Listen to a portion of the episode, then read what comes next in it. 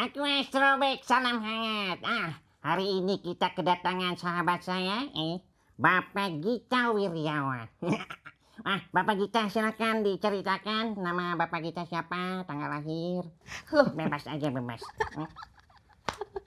Kok ada astrobek? Pak Gita kenalin, ini teman baru kita dari Taman Domikado, namanya Astrobek. Halo. Halo Pak Gita. Thank you. Ah, Astrobek tuh nunggu teman-teman tapi nggak datang-datang jadinya. Oh ah, iya, ah, Astrobek nemenin Pak Gita dulu di sini. atau jangan-jangan mereka ada di Taman Domikado. Eh, waduh, ah, sebentar kalau gitu, ah, Astrobek cari dulu ah, teman-teman ya. Pak, Pak Gita, tolong acara engine-nya diambil alih dulu ya. Inilah engine.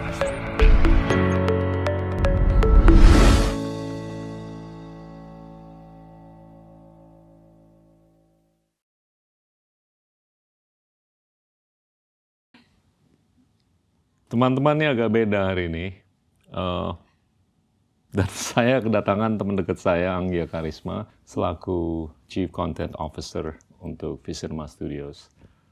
Anggia, Apa kabar Pak Gita? baik, baik. Thank you banget bisa datang. Endgame. banget Pak, aku bisa datang jadi teman ngobrol di Endgame hari ini. Kita mau ngobrol mengenai Domikado, tapi seperti biasa, ceritain deh perjalanan hidup Anda. Oke, Lahir tanggal 3 November, iya. sama dengan tanggal lahir anak. Iya, betul Iya. Pak. Ah, Sama-sama tanggal lahir anak saya, Angkasa Rigel, dan suatu momen yang sangat magical gitu ya. Waktu aku datang ke Objin, uh, di seminggu sebelum melahirkan, tiba-tiba dokternya bilang, kayaknya bu, ini harus dilahirkan di tanggal 3 November, Hmm. karena memang air ketubannya udah mulai menipis. Yap. Oh wow, sama dong dok, sama tanggal lahir saya. Bagus bu kalau gitu. Terus kayak sebuah karunia terindah sih Pak, karena untuk perjalanan prosesnya juga nggak sebentar, jadi emang cukup panjang untuk mendapatkan Rigel. Jadi pas tahu dia hadir sebagai buah hati kami itu kayak wow, it's something yang precious banget gitu. Ya. Dan ya itulah kami di rumah ada dua Scorpio dan satu Capricorn. Kasihan sih Angga. Iya Pak. Ceritain deh, sekolah di mana, terus bisa sampai ke Visinema. Yang pasti aku lahir di Bandung. Hmm. Terus um, yang menarik dari perjalanan aku gitu ya Pak ya, maksud saya selama aku hidup 39 tahun ini tuh adalah berproses dengan dinamikanya bersama orang tua Hmm. gitu. Maksud saya pelajaran yang paling mendasar yang aku dapetin dari kedua orang tua aku tuh mereka selalu mengedepankan bukan hanya akademis tapi non akademis, which itu aku appreciate banget Hmm. gitu. Dan memang dari dulunya aku dimasukin sama ayah sama bunda tuh di sekolah Katolik. Waktu aku SMA aku baru sekolah di uh, Lab School Rawamangun pak, gitu. Dan ternyata align sama apa yang dimaksud sama ayah sama bunda waktu itu kan ada Pak Arif Rahman. Yap. Pak Arif Rahman, Pak Arif Rahman juga selalu percaya bahwa akademis itu penting, tapi kalau kamu punya ability di non akademis itu juga jadi sangat penting untuk menunjang karir kamu. Ya. Dan salah satu yang menurutku penting adalah apa yang dikasih sama ayah sama bunda tuh mereka selalu bilang, Gi, aku tuh nggak punya apa pun buat kamu, tapi yang ayah sama bunda punya tuh adalah em, ngasih kamu modal dengan pendidikan dasar, gitu. Buat ayah, pendidikan dasar itu bisa kamu capai di eh, bangku sekolah, tapi ada life skills nih yang kamu juga harus bisa dapatkan yaitu eh, kamu berproses dengan cara kamu selalu berusaha dan bertanggung jawab karena setiap yang akan kamu jalani nantinya tuh selalu ada resikonya. Ya. Itu yang ayah selalu ingetin sama aku makanya dari kecil tuh aku selalu dibawa ayah kerja ke mana-mana, ikut dia meeting. Jadi aku ngeliat oh gini ya cara menjadi orang dewasa dan Hmm. menjadi bapak yang memang berusaha meluangkan waktunya untuk anak gitu. Dari umur berapa diajak? Aku dari umur 4 tahun tuh udah diajak ayah kerja. Bahkan kan ayah tuh kadang ngajak kerja tuh kalau pas weekend gitu. Jadi kalau misalkan weekend kita tuh selalu dibawa ke tempat dia kerja gitu. Bahkan eh, salah satu support system yang menurutku kuat juga adalah bunda gitu. Jadi kan kita nggak punya driver ya Pak Gita. Jadi drivernya tuh bunda. Jadi ke mana-mana tuh Hmm. bunda tugas paginya adalah sama ayah nganterin kita sekolah. Iya. Terus nganterin ayah kerja dan bunda jemput kita. Terus pulang sore tuh kita jemput ayah kerja gitu. Profesi ayah apa? Actually um, ayah itu eh, kalau sekarang dia masih jadi dosen pengajar gitu kan. Dan emang eh, dulu saya sempat kerja di kontraktor, terus saya juga pengajar karena eh, basic education saya itu juga adalah eh, Hmm. engineer sama eh, kebetulan dia ngambil MBA juga pak di USC gitu. Terus dari situ eh, dia selalu tertarik sama eh, pengajaran makanya dia ngerasa hidupnya dia tuh eh, tepat kalau dia bisa membagikan ilmunya. Nah dari situ tuh aku belajar hal-hal yang menurutku sangat basic dan penting untuk eh, jadi modal dasar aku sendiri gitu. Nah itu yang terjadi gitu. Jadi emang masa kecil kita tuh banyak dibagikan dengan pergi bersama ke sekolah, nganter jemput ayah, bahkan bikin PR aja tuh di mobil gitu sambil nungguin ayah gitu. Waktu itu ayah ngajar di Pertamina, jadi kalau di Pertamina Simpruk tuh kita nongkrong di kantinnya, Yuk. terus kerjain PR bareng-bareng sama adik aku gitu. Nah itu kegiatan yang aku inget sampai sekarang gitu. Bahkan sampai akhirnya aku uh, memilih bangku kuliah pun, Hmm. uh, mereka sebenarnya ngebebasin gitu pak. Dari dulunya ayah selalu percaya bahwa yuk kamu uh, berpikirnya adalah ilmu itu kan sesuatu yang bisa berubah. Tapi yang pasti itu Nggi, ilmu dasar. Jadi kalau bisa kamu masuknya IPA ya gitu. Caranya tuh gitu bukan yang kamu harus masuk IPA gitu Iya. nggak gitu. Tapi kayak aku disuruh ngaji, ajarin sama ayah tuh yuk pikir lagi deh gitu. Nanti ketika kamu udah selesai dari situ, kamu mau ngambil apa pun bebas. Ya. Rasional dan persuasif. Iya gitu caranya dia selalu seperti Oke. itu gitu. Jadi dia selalu intinya tadi deh kamu punya plan sama hidup kamu apa, whatever your plan is, tapi ini basicnya ya Yep. gitu. Terus aku dikasih kebebasan tuh Pak. Ketika aku dikasih kebebasan, aku milihnya adalah desainer grafis. Harapannya aku keterima ya. Terus udah gitu, aku- makanya aku taruh nomor satu kedokteran gigi. Pas pengumuman bilang aja keterima kedokteran gigi. Aduh, pas bunda bilang, Alhamdulillah nak, kamu masuk kedokteran gigi. Wah ini point of no return, aku harus masuk kedokteran gigi. Karena ya udah deh bunda, kira kita negotiate. Aku bilang sama ayah sama bunda, tapi aku juga punya cita-cita yang terpendam, aku bilang. Aku pengen banget jadi penyiar, tapi is it possible aku bisa ngejalanin ini both ways? Sekolah kedokteran gigi, tapi juga jadi penyiar gitu. Terus kata ayah, ya harusnya kamu bisa kalau kamu bisa bagi waktunya. Jadi aku fulfill juga sekolah di kedokteran giginya, tapi sambil aku juga uh, jadi penyiar. Jadi memang dari awal kuliah aku udah bekerja pak dari semester 1 gitu. Penyiar di mana? Di Prambors, Wow. aku jadi penyiar di Prambors, terus udah gitu aku sempat di sana sekitar lima tahun, terus aku sempat off karena aku juga harus fokus untuk menyelesaikan kedokteran gigiku. Terus aku siaran lagi di OS Jakarta. Jadi pertama kali OS Jakarta nyampe sini Jakarta aku ditawarin jadi penyiar di sana.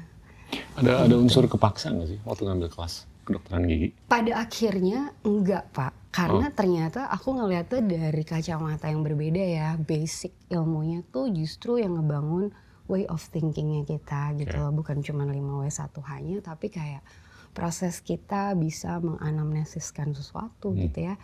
Oke, terus dari situ aku juga belajar kayak ternyata kalau kita bisa mendiagnosa penyakit, tentunya harus ada diagnosa bandingnya kan. Betul. Nah itu yang bikin aku juga jadi mulai aware ketika aku ngejalanin proses uh, aku yang sekarang gitu. Sampai akhirnya kita bisa paham sekali ketika kita mulai mengobati pasien apakah prognosisnya akan baik atau tidak. Jadi Hmm. basic daripada pemahaman atau pola Betul. pikirnya aku jadikan basic untuk aku ngejalasin, ngejalanin profesi aku yang sekarang gitu. Dan itu troubleshooting juga kan bisa dipakai gitu. bisa dipakai Untuk banget pak apa pun ke semuanya dilakukan. Hmm. gitu. Jadi kayak aku bersyukur banget gitu. Akhirnya aku ngikutin apa Hmm. yang ayah sama bunda sempat mention bahwa it's okay, you have to try it. Kalau nggak suka kasih tahu aja Yup. gitu. Walaupun di dalam obstaclesnya banyak banget ya pak Hmm. ya gitu. Tapi ilmunya sih luar biasa kepake sih pak gitu. Dan Ya.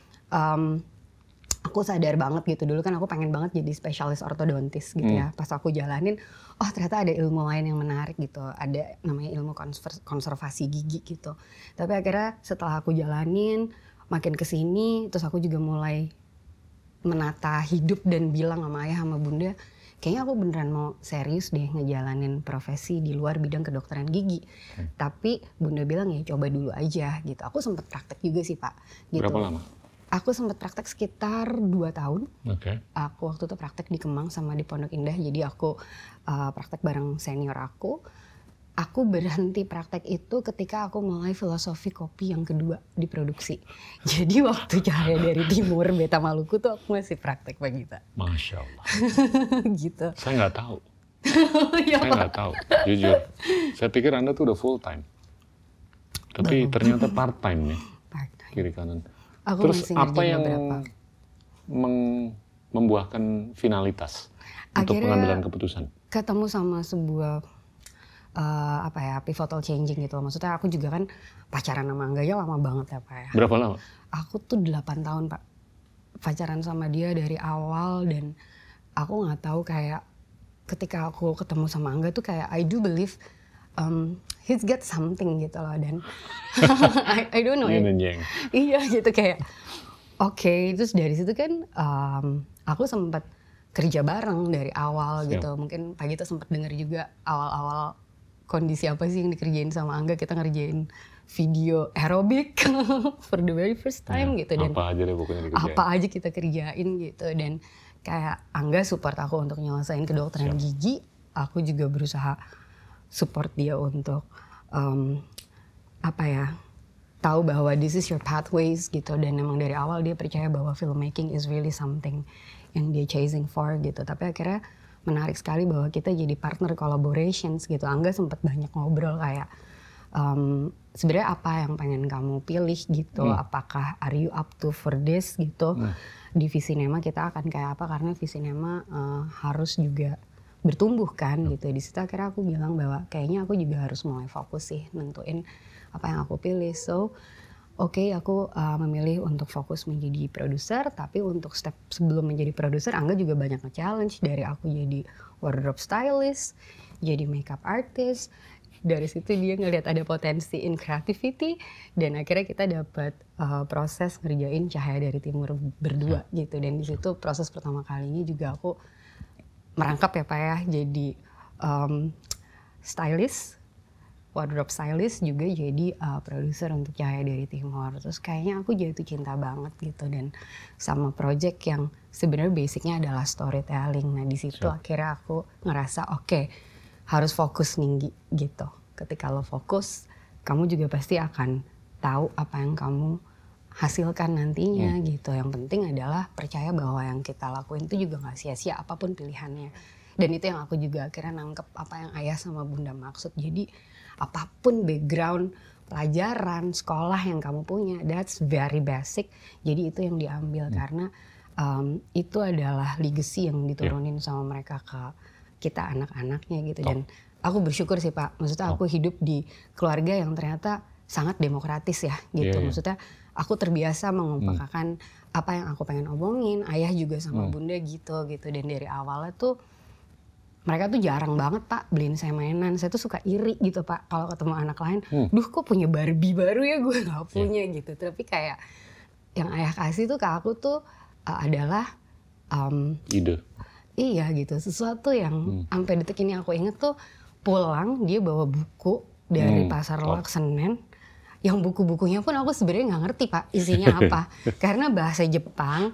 Terus udah gitu yang akhirnya dari situ aku ngerasa kenapa akhirnya aku suka jadi seorang storyteller karena dengan buku-buku yang aku nggak paham itu dengan banyak visualnya Hmm. akhirnya aku create my own story gitu dan kita tuh selalu duduk sama-sama di sebuah sore yang pakai alkohol 70% kita bersihin gitu pak debu-debunya di kertasnya di cover bukunya dan itu sangat memorable dan akhirnya aku ngerasa semuanya tuh connect the dots ya gitu dari Hmm. dulu ayah tuh selalu ngasih aku tape gitu ya pak ya buat aku belajar rekaman nah dari situ juga mungkin aku terinspirasi buat jadi penyiar latihannya juga di depan kipas angin supaya suaranya gaung gitu dan dia really appreciate apa yang anak-anaknya Ya.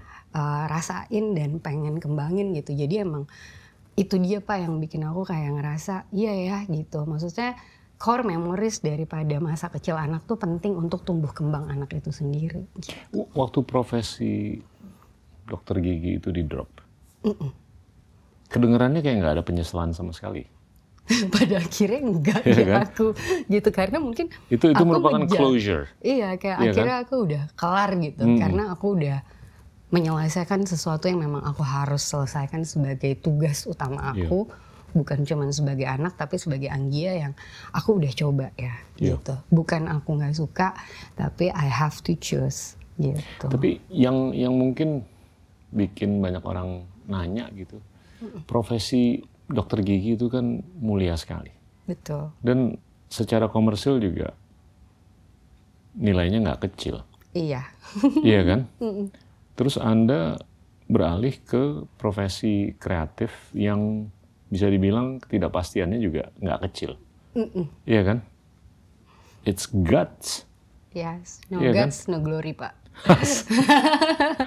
Oke. Jadi sebenarnya balik lagi ke nilai dasar yang diajarin sama orang tua saya resilience itu sendiri. Hmm. Jadi dia aku balik lagi kayak kalau kamu pilih A ya kamu harus tanggung jawab tapi kamu juga manage resikonya. Iya. Jadi dari awal tuh kayaknya ayah udah nyekokin aku sama itu. Jadi begitu aku kayak fokus di bidang entertainment, Iya. terus um, di situ aku kayak iya sih kita bisa berkontribusi dengan cara yang berbeda gitu dan aku tahu um, kita butuh orang yang lebih bertanggung jawab untuk mengeluarkan konten yang baik untuk dinikmati oleh penonton Indonesia itu sendiri so let's do something Apakah segalanya untuk Anda itu kepentingan untuk membuahkan storytelling ataupun storyteller? Sampai segalanya Anda drop hanya untuk kepentingan itu. Bulet gitu loh. buletnya karena uh, aku duduk barengan sama Angga Oke. kita ngeliat vision sama possibilitiesnya akan ke mana Oke. dan di situ kita shaping dengan cara yang berbeda untuk melakukan sebuah pendekatan how to grow Visinema Iya. dengan cara yang berbeda gitu dan I believe dengan kekuatan tersebut yang bukan hanya guts aja tapi I might say the innovators yang kita juga bilang a dreamers with a deadline Iya. dan itu jadi sesuatu yang matters gitu. Nah, Iya. basicnya itu yang akhirnya mendasari uh, aku percaya bahwa iya ini akan baik-baik aja Anggia karena emang ketika kamu percaya apa pun jalannya pasti juga pathways-nya mungkin Iya. emang semestanya ngaturnya juga kayak gitu gitu Pak. Ki- Kita ngobrol mengenai visi nema deh ke depan, khusus untuk konten-konten untuk anak-anak, Iya. ya kan? Ini kan nggak beda dengan playbook yang kita udah lihat, apakah itu di Disney, garis miring Pixar dan lain-lain, Yes. ya kan? Apakah gambaran seperti itu tuh menjadi inspirasi atau driver untuk Iya. kalian? Salah satunya ya buat Oke. saya ya mungkin dari kecil juga saya hidup dengan karya-karyanya Ya, Walt Disney. kita semua. Yes, Iya kan? we are all dan I do believe they bring the magic insights. Hmm. Dan makin ke sini terutama di era pandemi Pak, kenapa akhirnya ada divisi Visinema Studios yang berfokus terhadap konten anak dan keluarga itu Siap. jadi harus ada dan jadi penting. Uh, kenapa itu jadi matters karena kita ngelihat bukan cuman konten anak keluarga yang kurang di Indonesia dan kita bisa mengisi ruang itu, tapi juga saya sebagai Anggia yang juga ibu gitu ya Pak. Dan orang tua ngerasa golden moment atau golden age dari anak-anak kita yang di usia dini tuh habis gitu loh Pak masanya. Betul. dan apa yang kita bisa create untuk setidaknya memberikan konten yang tepat untuk mereka. Hmm. maka Visinema Studios hadir. So kita meleverage um, banyak sektor di dalamnya karena output yang kita hasilkan itu live action Hmm. juga animation dan Iya. gimana caranya kita bisa mengenhance the teknologi yang juga lagi emerging Betul. di sebelah sana gitu. So kita berharap kita bisa jadi the number one to Amin. provide all the content for kids and family dengan cara-cara dan output yang menyenangkan gitu dan core-nya juga saya percaya banget gitu what yang apa ya apa yang dipercaya oleh Disney apa yang dipercaya sama Pixar juga ternyata sesuatu yang sangat align because they always say the story is the king itself Absolutely. gitu tapi gimana caranya ketika kita memilih cerita yang juga sesuai sama foundations dan kita juga bisa tahu bahwa akan ada relevansi dan resonansi bukan cuma di dalam cerita tapi karakter Ya. itu sendiri juga jadi penting gitu di situlah saya rasa Cinema Studios tepat hadir untuk mengisi gap dari kurangnya konten anak dan keluarga di Indonesia. Saya nggak lupa waktu Pixar melakukan renegosiasi dengan Disney Iya, untuk film-film berikutnya.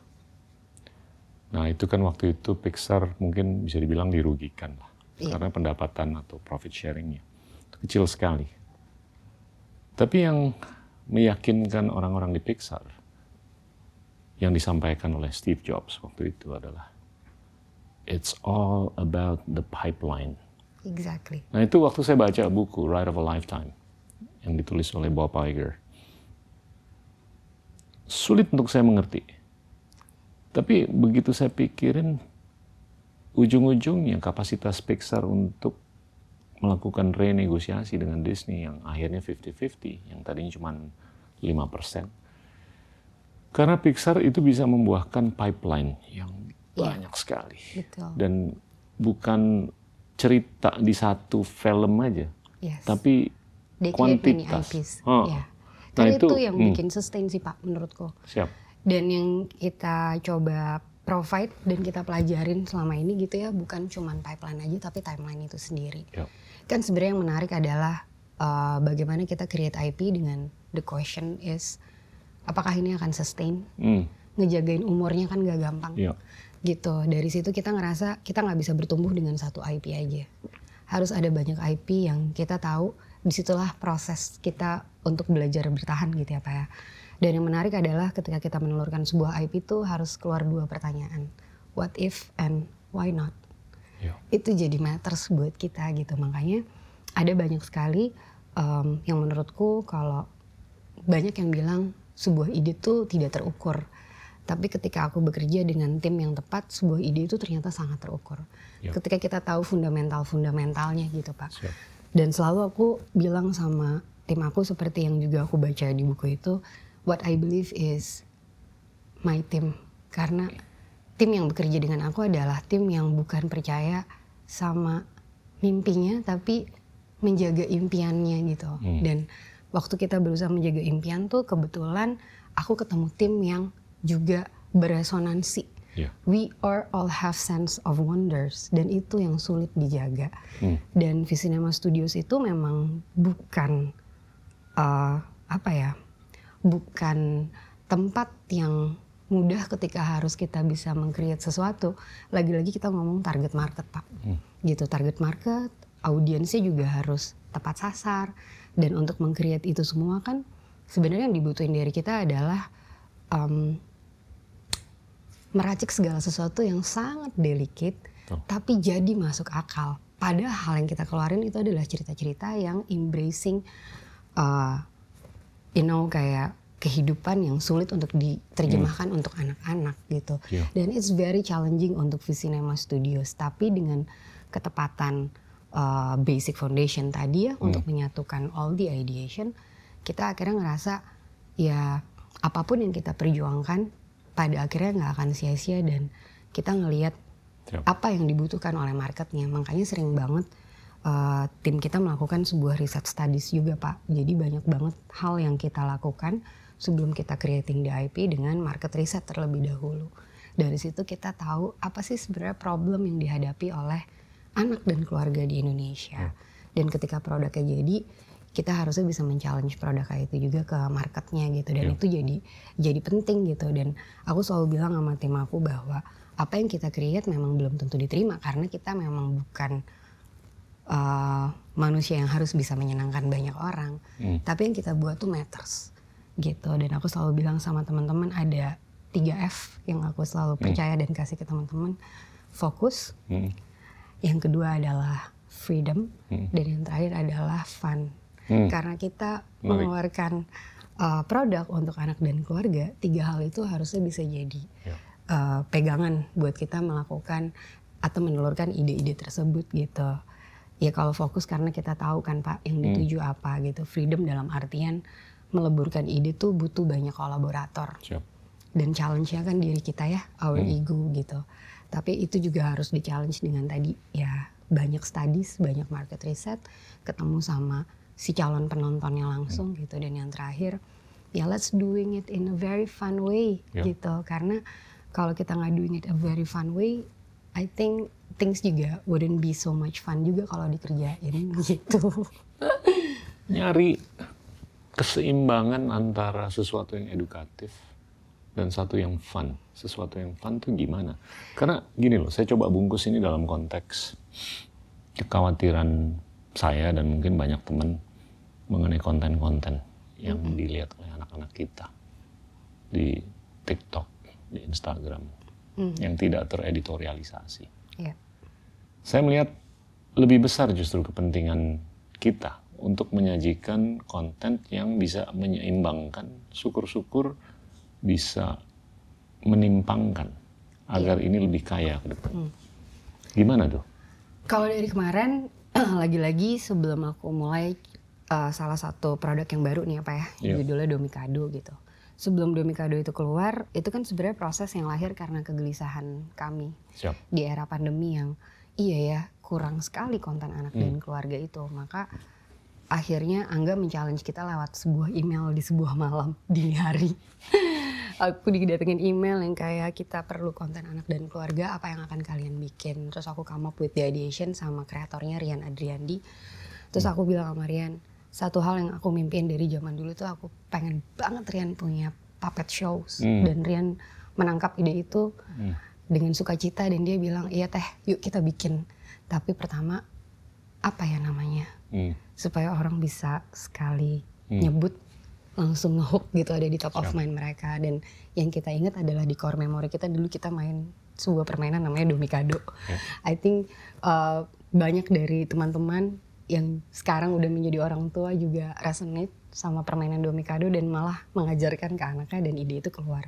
Tapi lagi-lagi kita gali lagi, core apa sih yang mau kita kasih? Hmm. Sementara yang kita percaya di Visinema Studios ada tiga core yang kita pengen share ke penonton Indonesia gitu ya. Satu adalah resilience itu sendiri.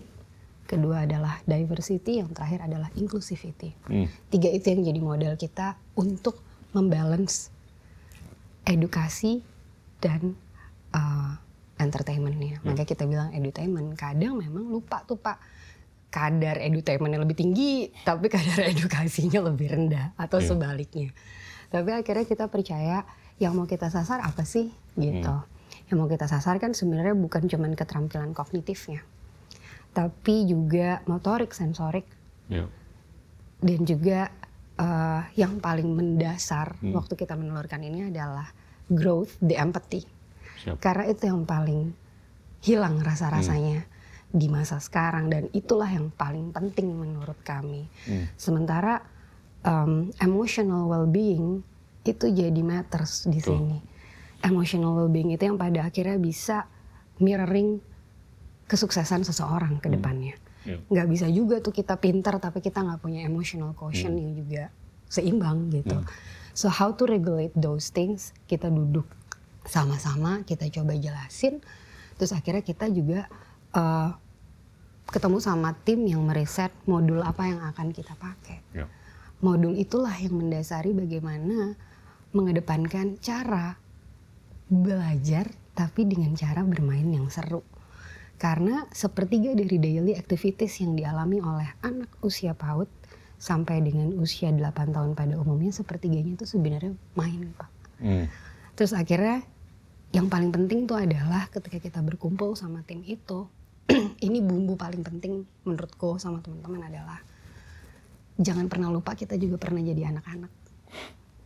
Kadang kita lupa Hmm. karena kita terlalu serius ngadepinnya kita ngerasa apa ya yang kita punya sekarang tuh lebih matters dibandingin problemnya anak-anak. Tapi yang anak-anak juga tahu dan rasakan adalah aku juga matters Hmm. problemku juga matters. Jadi hal-hal itu yang kita coba saring, kita coba bikin segala sesuatu yang lebih balance supaya tadi nggak edukasinya lebih tinggi atau hiburan yang lebih tinggi. Makanya kita ngeluarin karakter puppets tersebut, Pak. Gitu dan karakter puppets itu lahir um, actually ada 15. Tapi aku mengenalkan kepada audiensnya sekarang baru em- enam dan kenapa kita memilih karakter-karakternya juga humanoid ya dari karakter-karakter hewan yang waktu itu aku selalu percayanya sama Rian segala sesuatu harus mulai dengan yang dekat dulu. Nggak bisa mulai dengan sesuatu yang jauh dan akhirnya jadi berjarak. Kenapa akhirnya ada karakter yang namanya Bea Beo itu sesimpel karena kita bangun pagi kita tuh selalu dengar suara burung ya kan? Oke berarti karakter Bea Beo adalah burung. Tapi burung apa? Kita coba define yang satu burung gereja gitu. Dan yang satu adalah eh, Beonias.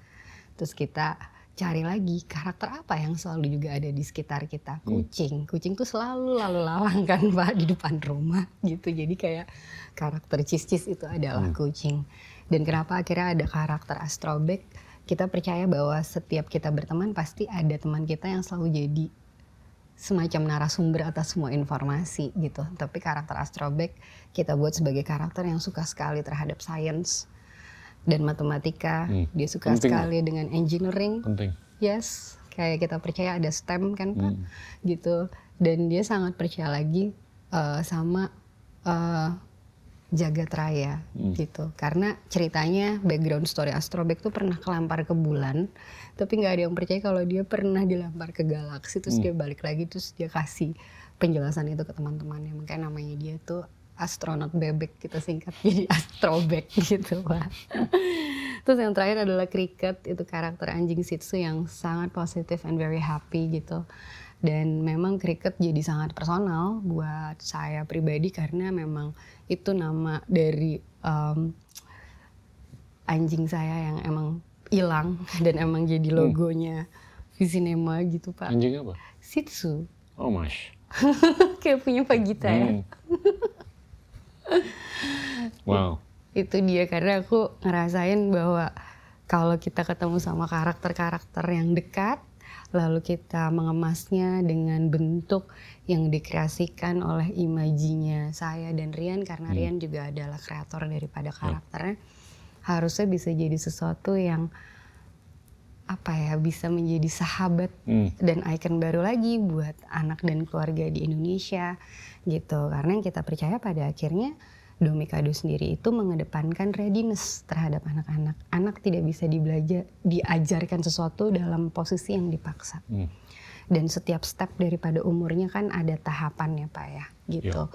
Dan itu yang kami percaya bahwa menghadirkan karakter tersebut jadi tepat Iya. untuk Domikado itu sendiri ditambah kita juga mengenalkan narator.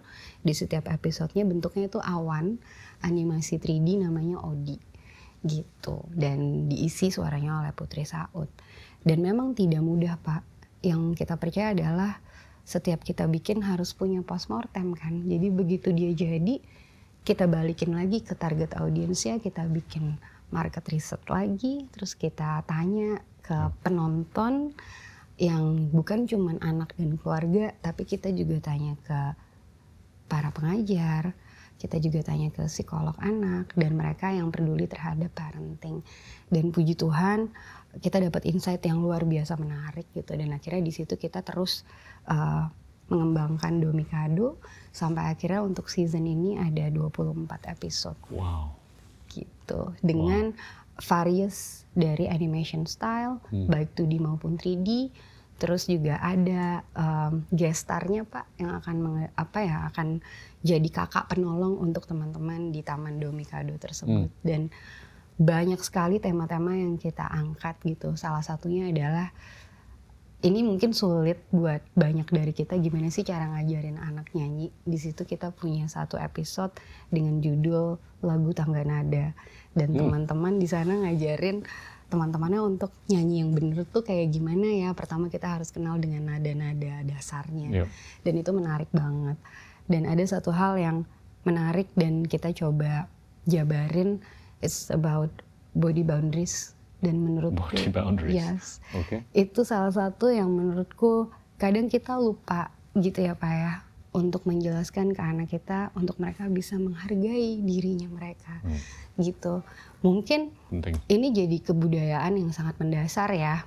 Hmm, bisa setuju bisa tidak. Tapi aku melihat berdasarkan pengalamanku bersama anakku kadang aku suka gemes gitu pak. Hmm. kalau mau lebaran atau natal kita disuruh salim dari kecil disuruh peluk gitu. Tapi pernah nggak ya orang tua nanya kamu nyaman nggak ya? Kalau harus salim kalau harus peluk kalau misalkan dikilikitik sama kamu boleh lo bilang enggak gitu. Hmm. dan akhirnya itu juga jadi salah satu tema yang kita taruh di Domikado. Tapi ya lagi-lagi kita masukin problemnya ke teman-teman Domikado supaya mereka ngerti how to solve the problem itself.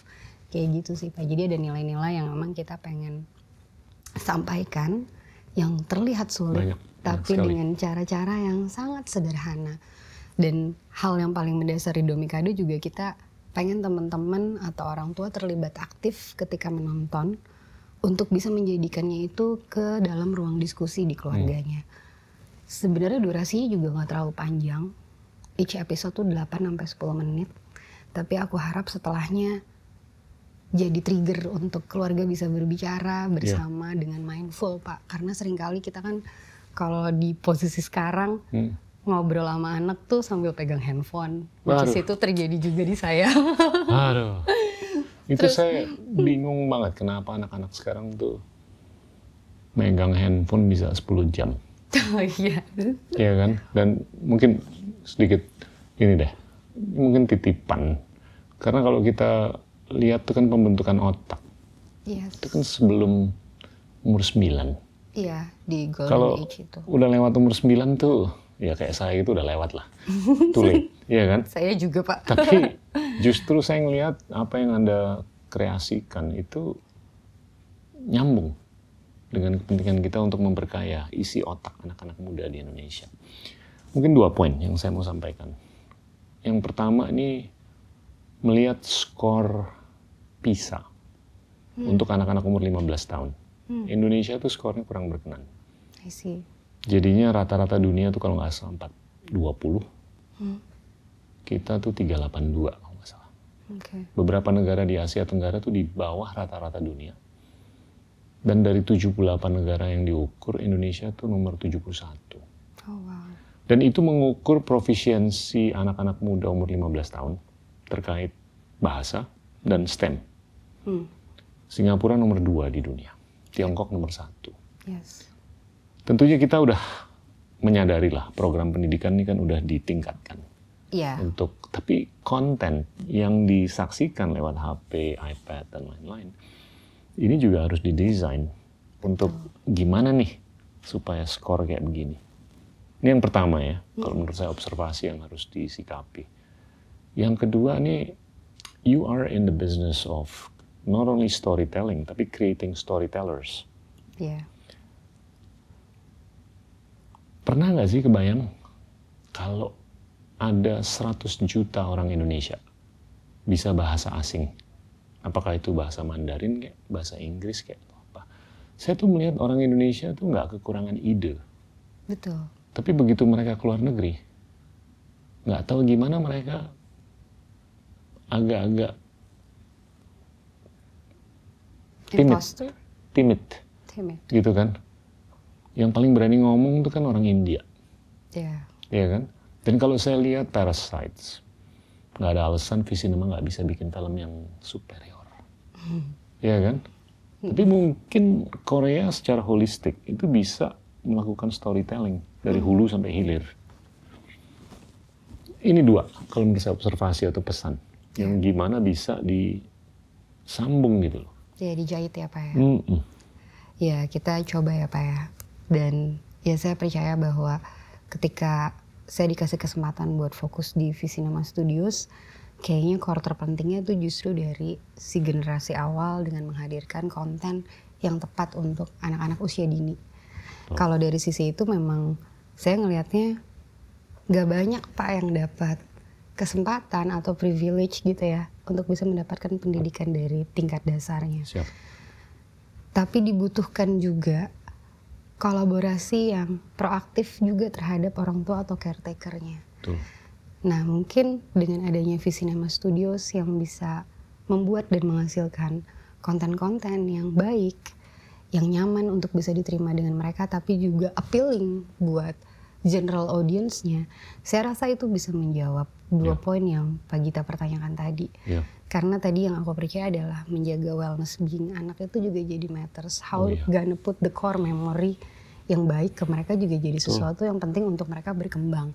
Walaupun mereka nanti punya idealisme dan integritasnya sendiri gitu. Dan itu jadi sesuatu yang matters.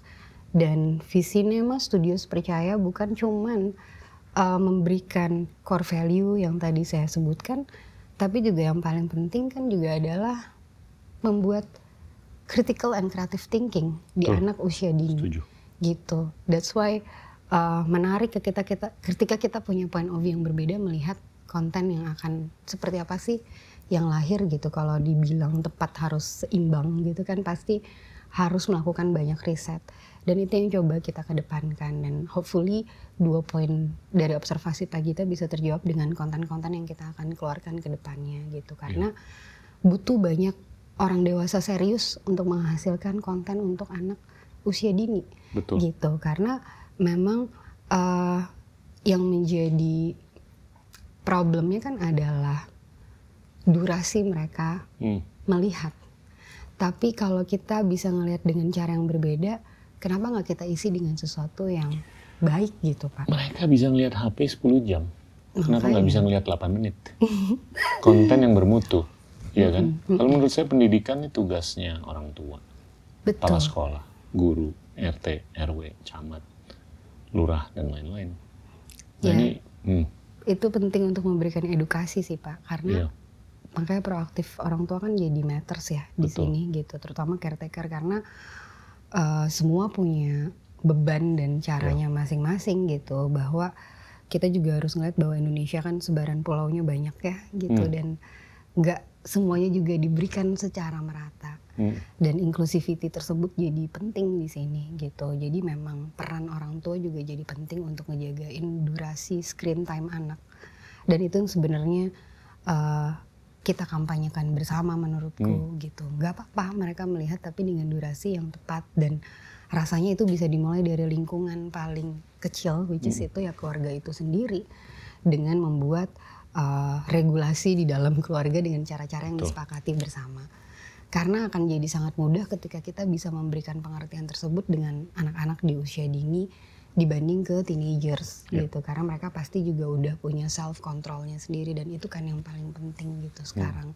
Tapi memang tidak jadi PR yang mudah sih Pak dan harus terus-terus diingatkan. Iya. bahkan saya sebagai orang tua juga ngerasa apa ya cara yang tepat untuk bisa memberikan pengertian terhadap Rijal bahwa ada durasi bermain game, ada durasi di mana kamu juga harus bermain bersama teman-teman Hmm.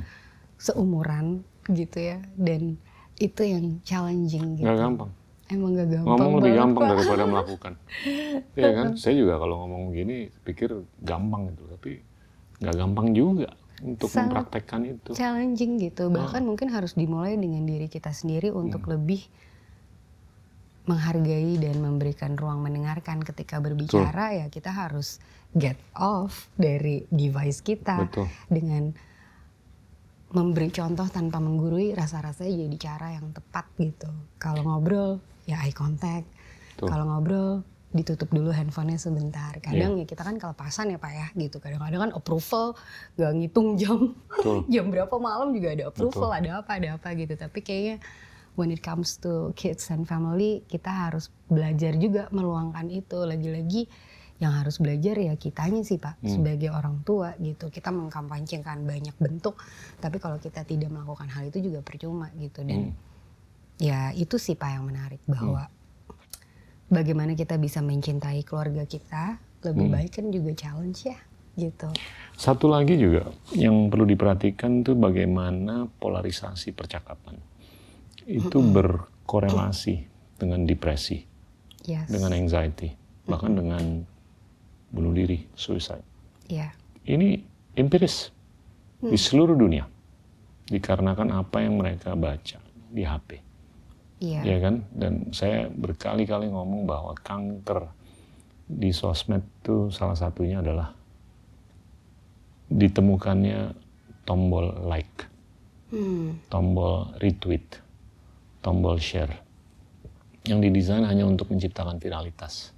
Tapi tanpa kesadaran mengenai kepentingan kesehatan mental anak-anak kita.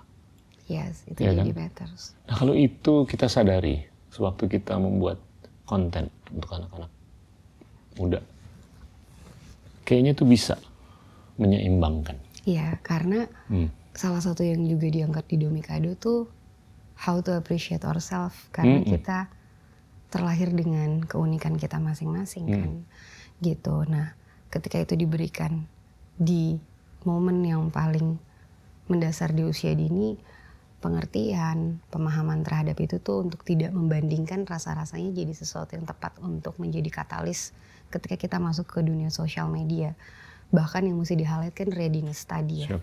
seberapa besarnya kita bisa mengenalkan aplikasi-aplikasi aplikasi-aplikasi tersebut ke anak usia dini gitu bahkan kan ada restrictionnya pak ya Hmm. di TikTok kan juga ada restrictionnya Tuh. di YouTube pun ada restrictionnya begitu juga di Twitter ada restrictionsnya gitu dan terms and conditions yang mereka punya juga harusnya kita pahami sebagai orang tua dan rasa-rasanya kita sebagai orang tua yang berhak untuk memberikan device di anak umur berapa untuk dia bisa memakai itu gitu.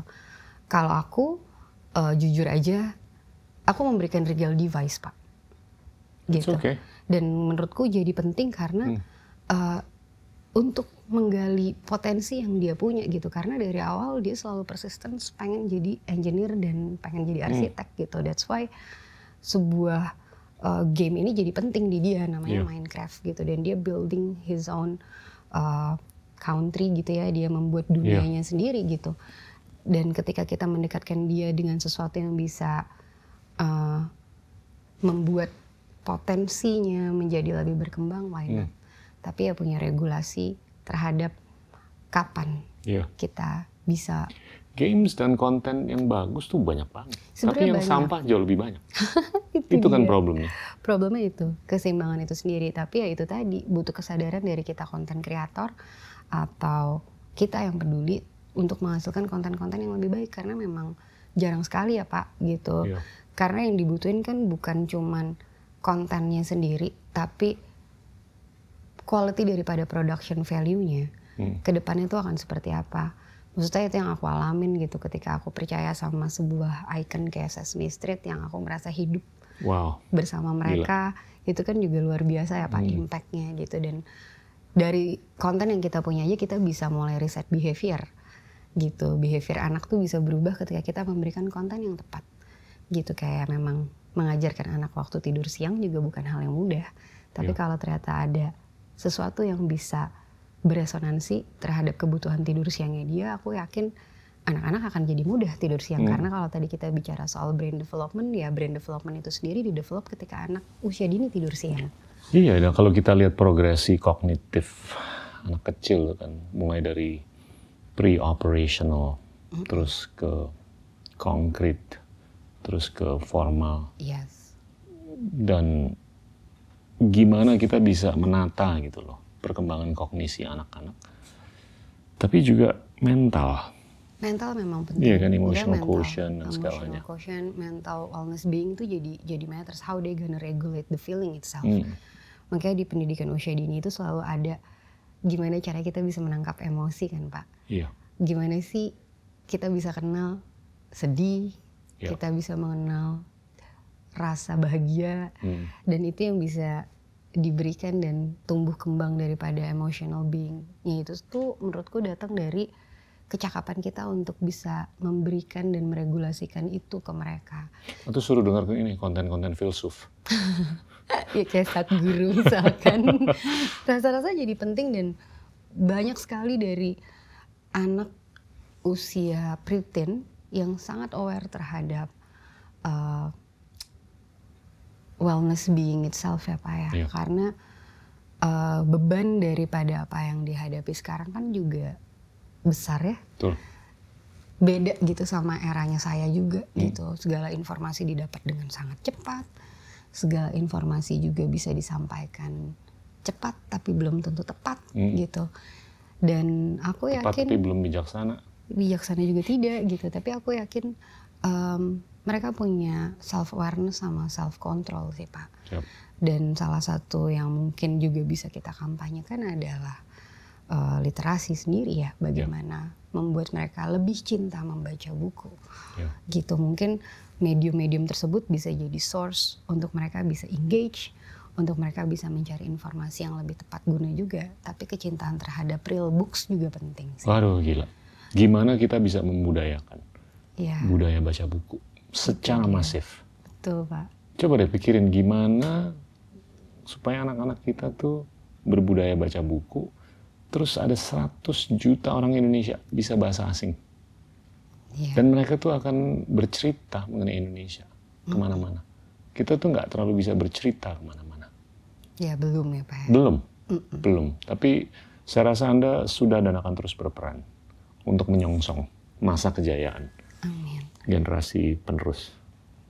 Domikado ini evolusinya gimana ke depan? Dalam waktu dekat, menengah, dan panjang. Kalau yang pasti Domikado sendiri ke depannya em, kita akan banyak sekali mengenalkan karakter dan kontennya secara offline, bukan cuman online.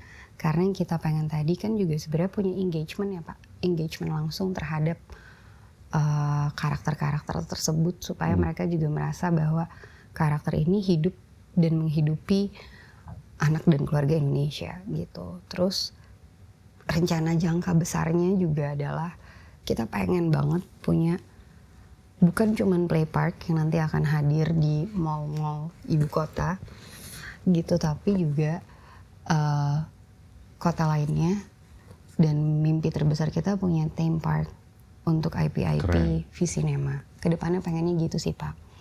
Dan akan ada banyak banget kegiatan yang sebenarnya bisa kita isi terutama untuk community-community parenting, community education.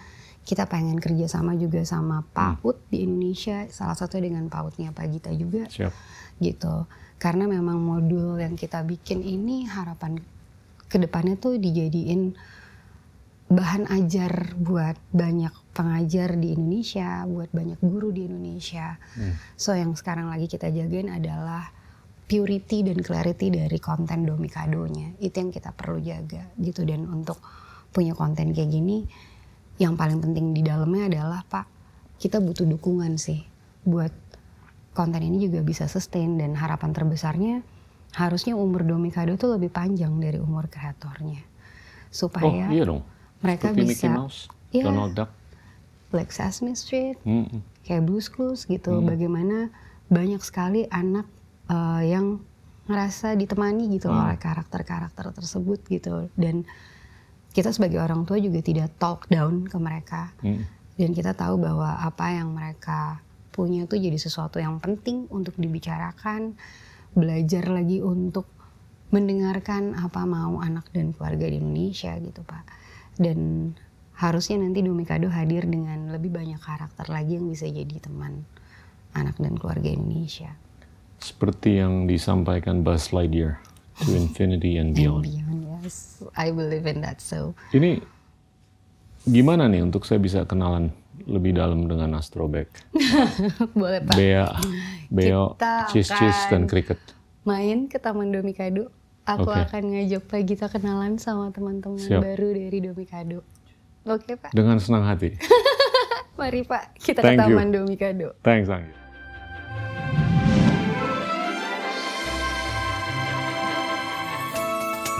Selamat datang Pak Gita di Taman Domikado Thank you, thank you. Kita mau nerusin dikit lagi boleh diskusi dong yang Pak. tadi. kita ngobrol lagi ya Ah, silakan Pak Gita Domikado tuh ini kan untuk kepentingan anak-anak ke depan. Dan nggak bisa dipungkiri bahwa setiap orang, termasuk yang dewasa, itu di dalam dirinya ada kekanak-kanakan. Iya kan? Iya. Jadi keabadian kekanak-kanakan di setiap orang itu harus diakui. Iya. Nah, yang ironis, kalau saya lihat anak-anak muda sekarang, itu mereka lebih menggarisbawahi kepentingan kekinian dan kurang melakukan investasi untuk masa depan. Hmm. Ya kan? Nah, itu gimana tuh untuk merekonsiliasi keabadian kekanak-kanakan yang akan terus-menerus sampai kapan pun, tapi anak-anak justru lebih mementingkan kebutuhan yang terkini. Bukan untuk melakukan investasi untuk kepentingan masa depan. Seperti keramahan lingkungan kayak atau kesenjangan kayak atau apa. Ini isu-isu yang berat. Tapi kalau menurut saya gimana supaya anak-anak muda dan yang kecil itu lebih bisa mempertimbangkan hal-hal yang lebih penting untuk masa depan. Kalau menurut saya pribadi ya Pak Gita ya, Hmm.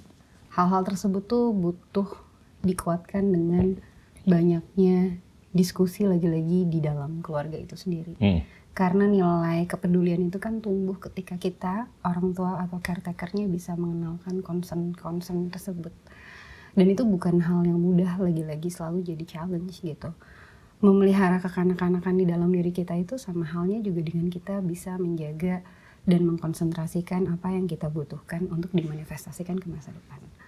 Dan menurut saya pentingnya peran keluarga untuk mengingatkan kita terhadap hal tersebut tuh harusnya bisa- jadi sesuatu yang membantu menyadarkan kita bahwa sebegitu pentingnya masa depan yang ada di depan yang kita akan manifestasikan, kita investasikan, Hmm. bukan cuman untuk diri kita tapi itu adalah legacy buat anak-anak di ke depannya. Ketika mereka bisa memaknai bahwa mereka adalah individu yang bukan hanya sendiri, Ya. tapi individu yang terus akan bersosialisasi, aku Hmm. rasa itu bukan jadi sesuatu yang berat. Tapi bagaimana membuat mereka sadar akan hal itu bisa diajarin Hmm. atau dikenalkan dengan hal-hal paling sederhana. Ya. Sesederhana bagaimana kami coba mengupas apa yang harusnya dilakukan oleh teman-teman di Domikado. Contoh, kenapa sih kita nggak boleh buang sampah sembarangan? Hmm.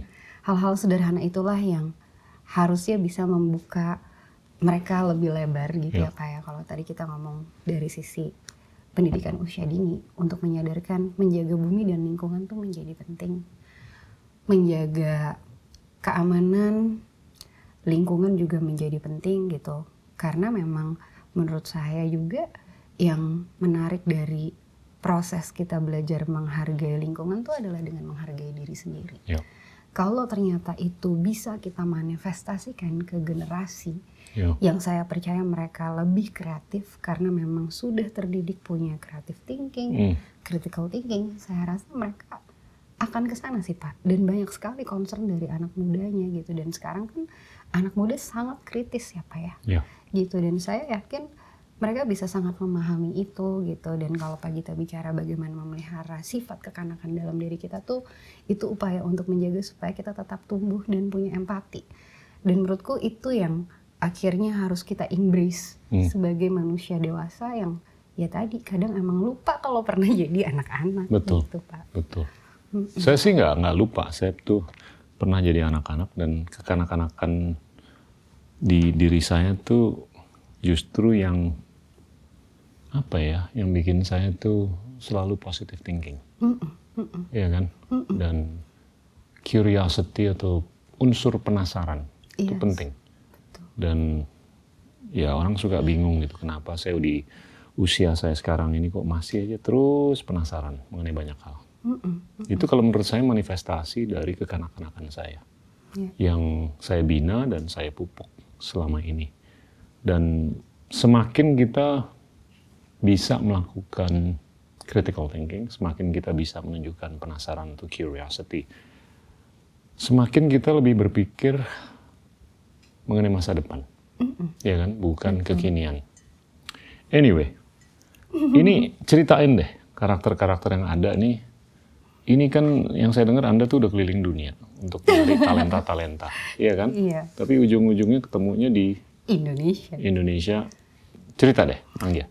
yang menarik tuh Pak waktu aku sama Rian nyari apa ya kayak tadi pagi kita berpikir gimana cara kita bisa menjaga lingkungan itu yang tumbuh juga dari awalnya universe apa sih yang akan kita pakai untuk IP Domikado akhirnya kita berpikir what if itu adalah sebuah taman yang terabaikan karena pesatnya pertumbuhan di era sekarang Hmm. yang semua udah berkumpul tuh lagi-lagi di gedung-gedung tempat tertutup Ya. tapi kayaknya harus ada satu tempat bermain di mana jadi tempat yang menyenangkan karena aku sama Rian selalu suka sama pelajaran di sekolah yaitu pelajaran istirahat karena menurut kami berdua Oke. itu adalah pelajaran yang paling bisa kita maknai untuk punya curiosity, bisa belajar sama banyak hal. Iya.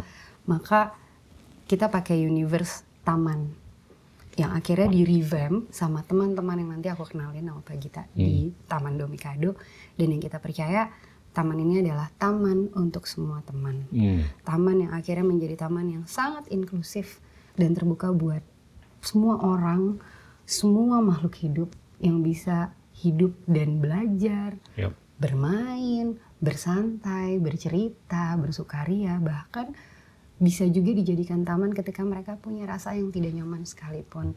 Harapannya taman ini bisa menjadi rumah baru buat banyak anak dan keluarga di Indonesia.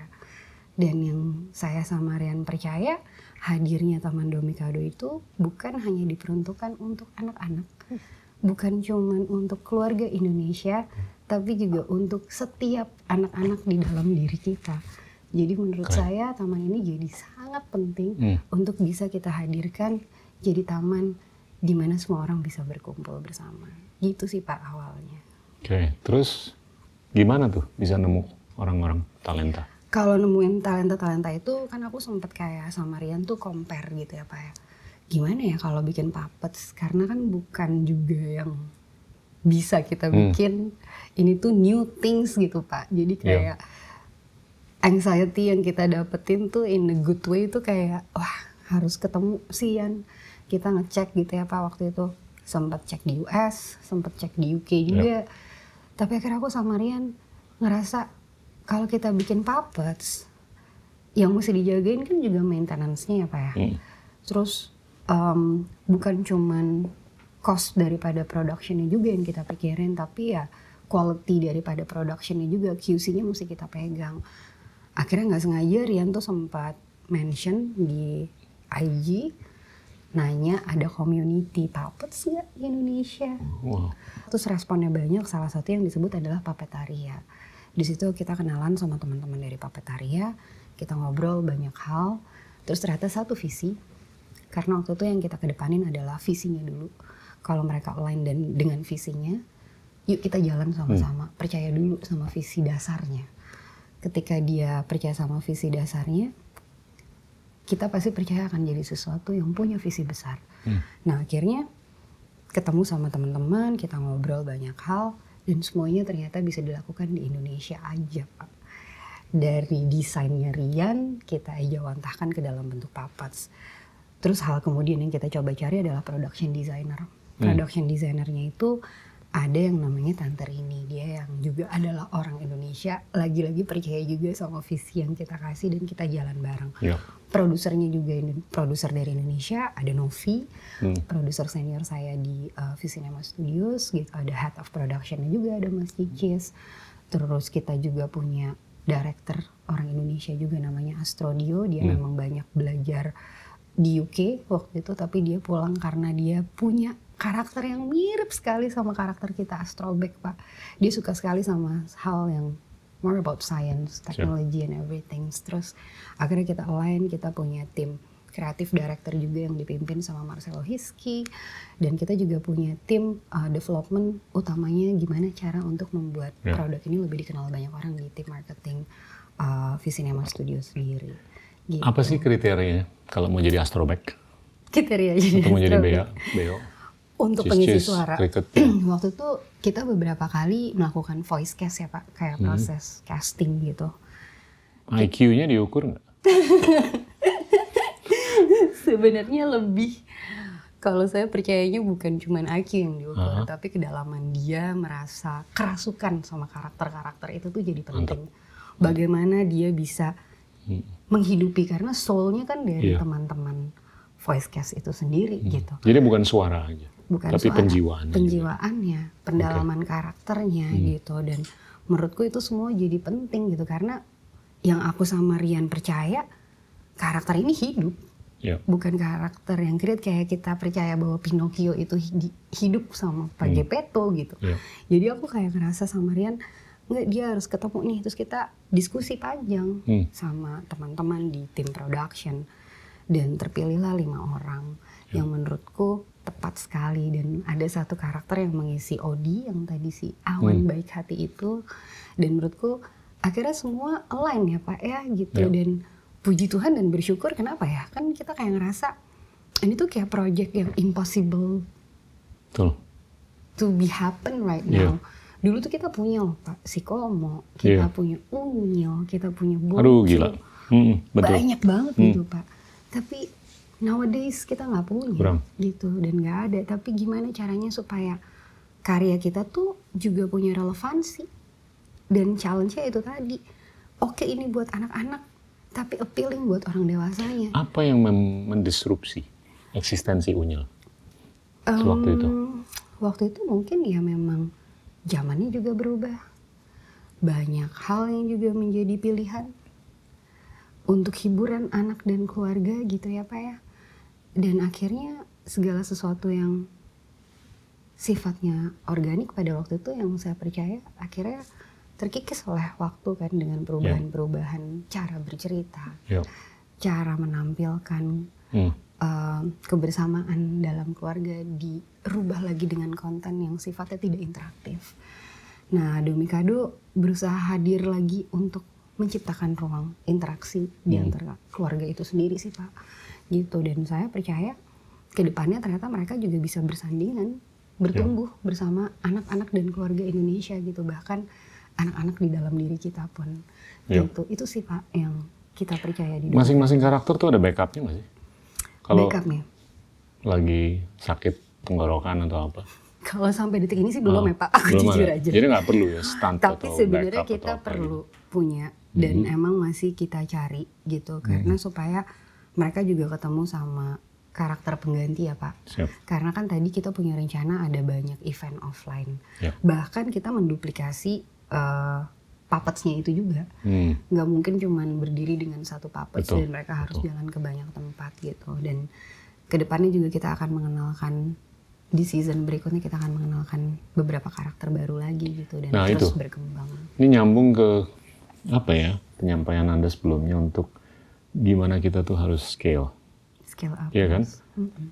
Kalau mau scale ya ada nggak pemikiran atau kepentingan untuk membuahkan dexteritas. Jadi satu orang itu bisa mengeluarkan mungkin 5 sampai 10 suara untuk 5 sampai 10 karakter yang berbeda. Atau kita nyari 5 sampai 10 orang yang berbeda. Harapannya sih pengen banget ya Pak. Ya. Tapi rare sekali gitu loh Hmm. karakter-karakter yang bisa menggantikan uh, setiap dari Iya. suara yang dihasilkan. Maksudnya kalau kita tahu gitu ya karakter Elmo kan juga pengisi suaranya berganti setelah berapa Iya, iya. tahun gitu dan kenapa akhirnya kita pengen pakai suara dewasa juga karena konsistensinya itu sendiri kalau dari awal aku pikir apa kita pakai suara anak-anak aja ya gitu Hmm. tapi suara anak-anak tuh kan cenderung juga bisa pecah Oke. kayak gitu jadi kita cari sustainability-nya juga gitu di tengah dan ketika kita coba ngisi gapnya mungkin yang bisa ketemu baru 2-3 orang ya pak karena the ability untuk dapetin em, mereka yang bisa mengisi suara bahkan memainkan puppets itu juga challenging pak Nggak gampang. nggak banyak di Indonesia Tapi kalau udah cocok, anggaplah udah kena banget nih si Astrobek. Terus di evolusi berikutnya ada karakter yang beda dan baru. Bisa nggak orang yang sama tuh diupayakan untuk memainkan karakter yang baru? Agak berat pak kalau mereka harus satu frame Hmm, jadi tetap nantinya kita harus casting lagi I see. untuk si karakter yang berbeda itu lagi Tapi nggak dilarang kan untuk diupaya lagi. nggak apa-apa Oke. cuman maksudnya idealnya ketika kita melakukan sebuah proses produksi ada baiknya setiap karakter diisi oleh satu orang Iya. gitu untuk memudahkan prosesnya juga gitu dan lain-lain atau bahkan penggantinya adalah seperti karakter Odi yang kita bentuk dalam outputnya dalam bentuk animasi 3D yang suaranya diisi kalau di animasi yang kemarin kita jalanin memang voice over itu di depan Oke. jadi bentuk mimik mulutnya mengikuti suara voice overnya itu sendiri gitu. Ada regimen tertentu nggak sih yang harus dilakukan mereka cukup banyak supaya Pak. fit dan konsisten? cukup banyak Karena kalau ada 20-an episode, Mm-mm. ya 24 episode kan untuk Yes. Tomikado. Mm-mm. Konsistensi itu jadi penting mm, Tapi waktu mereka akhirnya udah kerasukan sama karakter yang mereka trans, itu tuh jadi konsisten pak. oke. Karena mereka menghidupi mereka kan. Hmm. Jadi kayak apa ya pak ya Hmm, aku tuh bilangnya kayak magic happens always on set jadi waktu mereka ketemu sama karakternya apalagi mereka ketemu sama universe-nya nih kayak di Siap. Taman Domikado ya udah aja gitu pak jadi konsistensinya adalah yang kita tingkatin tuh nanti lebih ke daripada em, gimana ya cara-cara actingnya dibenerin perlu ada modul-modul pelatihan lagi untuk memahami karakter dasar. Teman-teman juga belajar menyanyi karena mereka bukan cuman berbicara tapi juga menyanyi juga kan pak? Iya. gitu. Jadi memang eh, bentuk-bentuk seperti itu yang kita upayakan untuk kita tetap bisa scale up tadi gitu karena di ke depannya juga pasti akan banyak tema-tema yang berbeda bahkan kita pengennya mereka nggak cuman di studio pak syutingnya Iya. kita pengennya Di mereka mana? Di jalan-jalan taman beneran? Oh, di taman jalan. beneran Oke. belajar cara bikin kopi di kedai kopi misalkan Hmm. atau belajar metik metik biji kopi di kebun kopi misalkan gitu supaya ya mereka lebih kenal dan dikenal juga dengan universe dan tema-tema yang nanti kita pilih gitu. Di, di kolam talenta yang ada di Indonesia, cukup nggak sih untuk bikin 20 seri seperti Domikado? Menurut Jadi saya ada 20 Domikado, bukan 20 apa seri dalam satu Domikado, tapi ada 20 biji. um, challenging Oke. karena yang paling sulit adalah mencari core daripada IP itu sendiri. Hmm. Tapi ya saya harap ke depannya akan ada banyak lagi para kreator yang lebih bisa peduli Hmm. dan lebih bisa memperhatikan konten yang baik untuk anak dan keluarga Indonesia gitu. Ya mungkin sekarang belum banyak pilihannya Hmm. dan besar harapannya Domikado jadi yang pertama lagi Siap. untuk bisa jadi konten yang mengedepankan cara belajar yang menyenangkan, cara bermain yang juga sambil belajar karena tadi kadang kita lupa ya sisi edukasinya lebih seru tapi sisi edutainmentnya eh, eh, apa entertainmentnya enggak gitu Hmm. dan itu yang menurut saya core-nya tuh selalu hadir dari kreatornya sih pak. Kalau anda lagi ngopi atau ngobrol sama Rian, Mm-mm. itu skala yang dibayangkan tuh berapa sih dalam lima tahun ke depan? Yang pasti sih mimpi besar kita ya Domikado tuh bisa hadir dalam banyak bentuk ya pak. Oke. Karena bukan hanya sebagai tontonan audiovisual, tapi mereka akan turun dalam bentuk edu toys, gamifications. Mereka akan turun lagi dalam bentuk merchandise yang bisa dinikmati, Hmm. bukan cuman sebagai koleksi, tapi jadi medium belajar dan pengerat Hmm. di dalam keluarga karena kebayangnya tuh yang kita juga lagi ceritain sekarang tuh edutoysnya tuh edutoys yang harusnya bisa menjadi interaksi di dalam keluarga jadi bukan cuman asik dipakai anak tapi seru dimainin sama the whole family gang Oke. aku juga ngerasa harusnya dalam lima tahun kita bisa berjumpa dengan Domikado dalam bentuk yang berbeda di Betul. Theme theme park parknya atau apa? Yes. Hmm. Dan akan ada banyak sekali anak-anak yang datang ke kita Hmm. Di kotak surat yang ternyata selama ini teman-teman Domikado tuh menemani mereka bertumbuh. Ya. Dan harusnya bisa jadi memori baik mereka bertumbuh ya Pak. Karena yang kita coba ke depanin di Visinema Studios itu bukan cuman ceritanya, bukan cuman karakternya, tapi esensi yang pengen kita kasih, it's more about having a story with loves and hopes. Ya.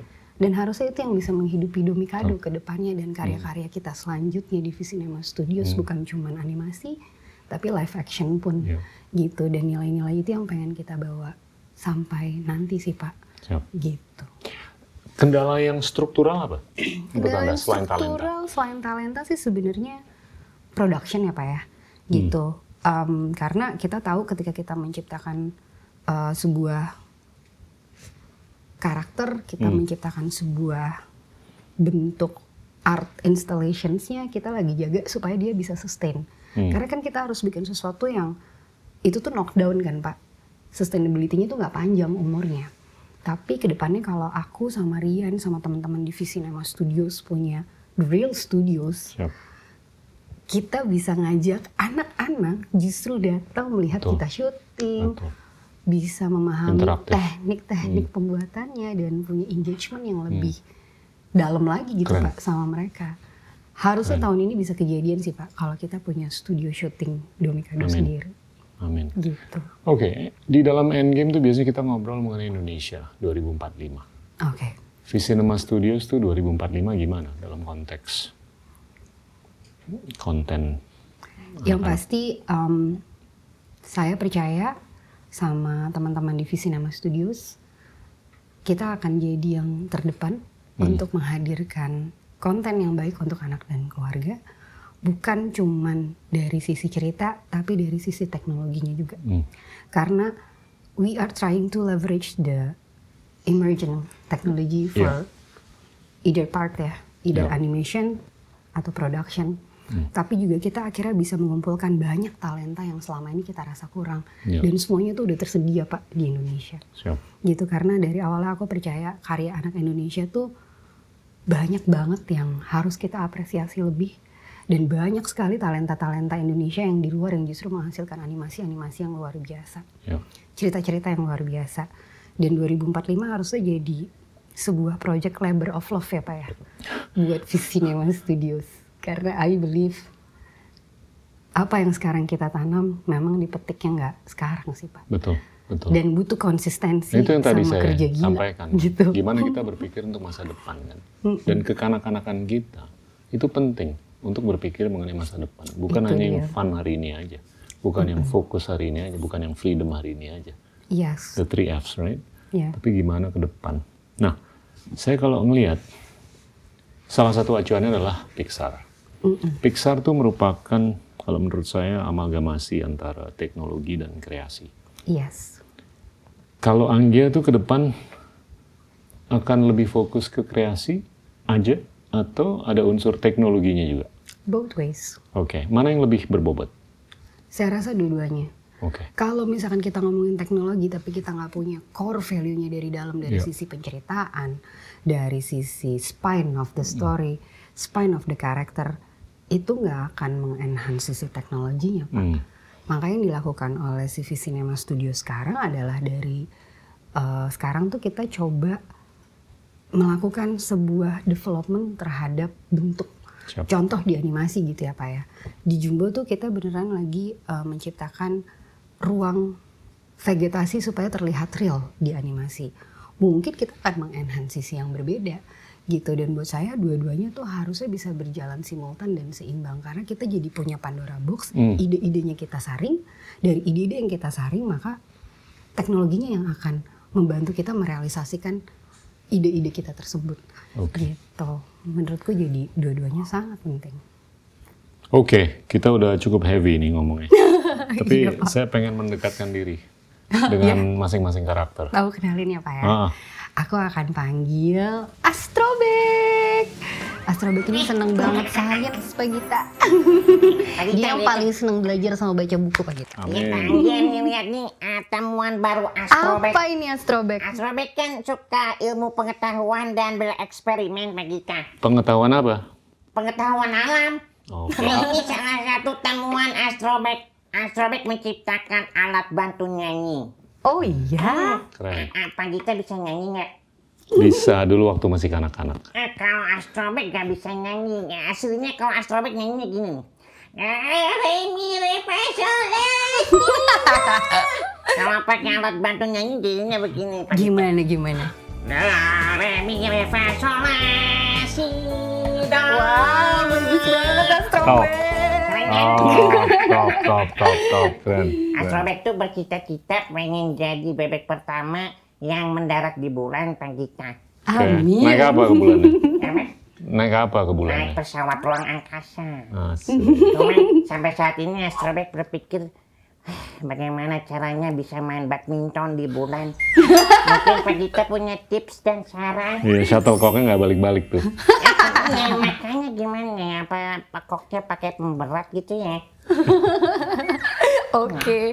Astrobek aku mau kenalin teman-teman kamu yang lain ya. eh, Oke. Thank you, Astrobek. eh, sama-sama Pak Gita. Sip, sip, sip, sip, sip, sip, sip. Yang ini Pak, kalaupun kita lihat hobinya tidur, tapi dia yang paling kritikal dan Hmm. paling punya empati untuk memperhatikan teman-temannya. Gue kenalin Pak Gita ya, Siap. sama Cheese Cheese. Hai Cheese Cheese, sudah bangun belum? Eh, halo. Pak Gita. Eh, Cis. Eh, kesukaan Cis-Cis adalah ketenangan di atas bantal sambil menutup mata. Lebih zen ya Pak Gita ternyata cis-cis. Tapi Pak Gita juga suka kan? Suka banget. Suka meditasi nggak, Cis? Apa itu meditasi? Eh, bisa dicoba. Yang Cicis lakukan tidur aja itu juga meditasi Cicis. Oh begitu.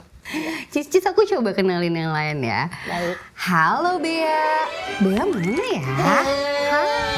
Wah, hai Pak Gita. Eh, Bea. Halo. Mana ukulelenya Bea? Iya, ukulelenya disimpan. Oh gitu. Mm-mm. Eh, Gita, aku tuh punya koleksi loh. Apa? Ukuleleku tuh banyak sekali. Dan aku menyayangi mereka semua. Bea ini guru nyanyi astrobek Pak Gita. Coba Bea nyanyi Bea. Yang itu ya tangga nada itu. Iya coba dikit coba. aja. Oh iya. Itu sih nyanyian astrobek. Oh gitu. Oke, thank you Bea. Udah. Pendek kan, kurang panjang nyanyinya. Oh gitu. Ah. Pagi ini aku bernyanyi Asik. menyambut Asik. embun yang tak turun ya. Itulah Bea Pak Gita. Top. Paling santai, apa-apa di bawahnya pakai nada dan lagu. Oke, next Pak, aku juga punya teman namanya Cricket. Halo Cricket. Halo Pak Gita. Hey, Cricket. Aku Cricket. High five. Yes. Cricket tuh yang paling kurius Pak di taman. Oke. Cricket itu yang selalu ngejagain taman Domikado. Oke. Aku suka main sepatu roda Pak Gita. Di taman. Iya, aku keliling-keliling taman.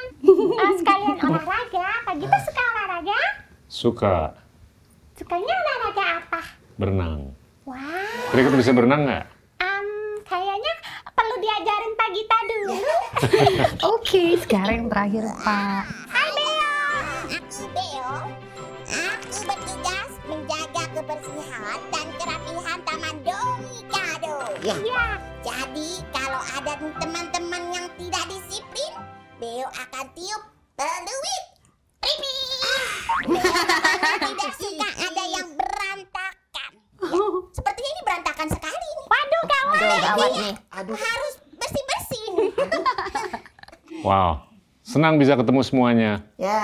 Sama. Nanti lain kali main lagi ke Taman Domikado ya Pak. Pasti. Asal diundang sih pasti datang. Nanti aku akan. Aku akan sambut dengan lagu yang indah. Eh, tapi yang penting nih ya Pak Gita, Pak Gita pokoknya jangan lupa nonton YouTube channel Domikado ya. Sip. Setiap hari apa teman-teman? Tiap hari Jumat. Jam berapa? Empat sore. Oke teman-teman yang di rumah juga jangan lupa ya, mampir ke YouTube Domikado. Jangan lupa juga nonton Endgame, ya nggak Cis? Oh iya. iya, Kan sekarang kita lagi di Endgame. Betul. kita lagi main. Inilah teman-teman Domikado kayak kita. Keren. Keren banget. Terima kasih banyak. Anggia, thank you banget loh. Terima kasih banyak Pak atas Gita. waktunya dan bisa dikenalin sama teman-teman nih. Jangan lupa baca buku ya teman-teman. Oh iya. Oh iya. Aku paling suka baca buku. Teman-teman itulah Anggia Karisma, Chief Content Officer dari The Cinema Studios. Terima kasih banyak. Inilah Endgame.